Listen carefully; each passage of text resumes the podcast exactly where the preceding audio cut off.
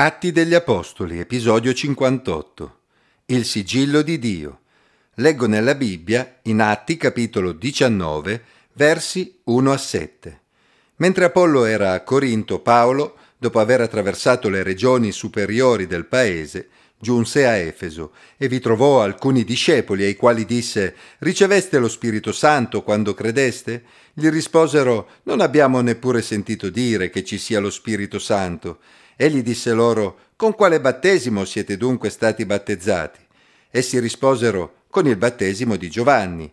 Paolo disse, Giovanni battezzò con il battesimo di ravvedimento, dicendo al popolo di credere in colui che veniva dopo di lui, cioè in Gesù.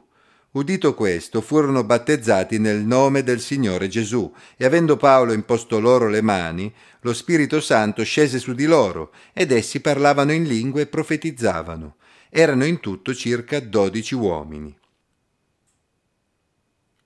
Non è facile valutare la salute spirituale di una persona e il suo rapporto con Dio, soprattutto quando ci si conosce poco, quando qualcuno ci dice di essere un discepolo di Gesù, un cristiano e di avere un buon rapporto con Dio, in prima battuta non possiamo fare altro che prenderlo in parola. Poi però frequentandosi e conoscendosi meglio può capitare di avere una strana sensazione ci si può accorgere che c'è qualcosa che merita di essere approfondito, qualcosa che stride con la dichiarazione che inizialmente avevamo preso per buona. Vi è mai capitato? Paolo deve aver fatto un'esperienza simile ad Efeso con quel gruppetto di circa una dozzina di discepoli. Come Paolo aveva promesso, era tornato ad Efeso, dove già avevano svolto il loro servizio Aquila e Priscilla ed anche Apollo per un certo tempo. Ma Efeso era una città grande e, come accade anche oggi nelle nostre città, le idee circolavano velocemente. Non era possibile essere sicuri che le informazioni arrivassero a tutti in maniera completa e corretta. Così non possiamo sapere con certezza quale percorso aveva fatto quel gruppetto di uomini ma il testo lascia intendere che erano diventati discepoli, avendo creduto in Gesù. Non abbiamo motivo di dubitare che fossero credenti sinceri e neppure l'Apostolo Paolo mise in dubbio la loro fede, tuttavia Paolo sembrò avere l'impressione che la loro relazione con Dio mancasse di qualcosa di estremamente importante, così chiese loro se avessero ricevuto lo Spirito Santo. La loro risposta negativa provocò in Paolo una seconda domanda molto interessante. Con quale battesimo siete dunque stati battezzati? Notiamo la connessione che Paolo fece tra la non ricezione dello Spirito Santo e il battesimo. In sostanza, Paolo sospettò che se non avevano ricevuto lo Spirito Santo, probabilmente non erano neanche stati battezzati, immersi nel nome di Gesù, simbolo dell'unione con lui. In effetti, nonostante fossero sinceri, dalle loro risposte apprendiamo che avevano ricevuto un insegnamento parziale.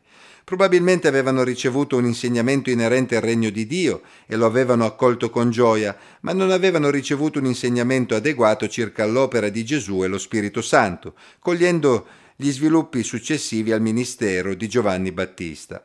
Eh, nel brano precedente Avevamo visto che anche Apollo conosceva solo il battesimo di Giovanni, ma egli aveva comunque compreso l'opera di Gesù e la insegnava, quindi non abbiamo motivo di dubitare che avesse già ricevuto lo Spirito Santo. Revisiamo quindi delle differenze nei due casi. Notiamo che Paolo non disprezzò in alcun modo quelle persone, ma si preoccupò invece di colmare le loro lacune. Infatti essi accettarono l'insegnamento di Paolo e si fecero battezzare nel nome di Gesù. Avendo compreso in maniera chiara l'opera di Gesù e identificandosi con la sua morte e la sua risurrezione, significato del battesimo in acqua, essi sperimentarono la nuova nascita attraverso l'opera dello Spirito Santo in loro. Come avvenne in altri casi che abbiamo già analizzato, anche questa volta, vista la situazione particolare, per fugare ogni dubbio il Signore permise che lo Spirito Santo fosse ricevuto da quei discepoli solo quando Paolo impose le sue mani su di loro, cosa che normalmente non era necessaria. Inoltre la ricezione dello Spirito Santo fu accompagnata da segni visibili. Così sia Paolo che quei discepoli potevano essere certi che lo Spirito Santo era venuto su di loro proprio in quell'occasione, ed essi poterono vedere subito la differenza che questo faceva nella loro vita. Essi avevano ricevuto il sigillo di Dio che attestava la loro appartenenza al Signore, come è scritto in Efesi 1:13. Nel suo piccolo questo brano ci mostra quanto sia facile la formazione di gruppi che hanno convinzioni sbagliate per mancanza di un insegnamento corretto. Avevamo già visto che anche Apollo, fino all'incontro con Aquila e Priscilla, pur insegnando accuratamente le cose relative a Gesù, ignorava che i credenti dovessero essere battezzati nel nome di Gesù, non proprio una mancanza da poco.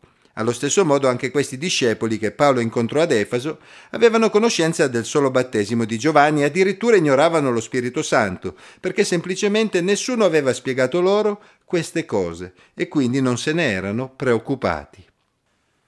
L'esperienza mi ha mostrato quanto sia importante comprendere a che punto si trova la persona che ci sta davanti. Ho sbagliato molte volte in tal senso e mi rendo conto che spesso utilizziamo un filtro troppo semplice per stabilire lo stato di salute spirituale della persona che ci sta davanti. Per molti di noi è come se ci fossero solo atei completi o cristiani consacrati, increduli o credenti.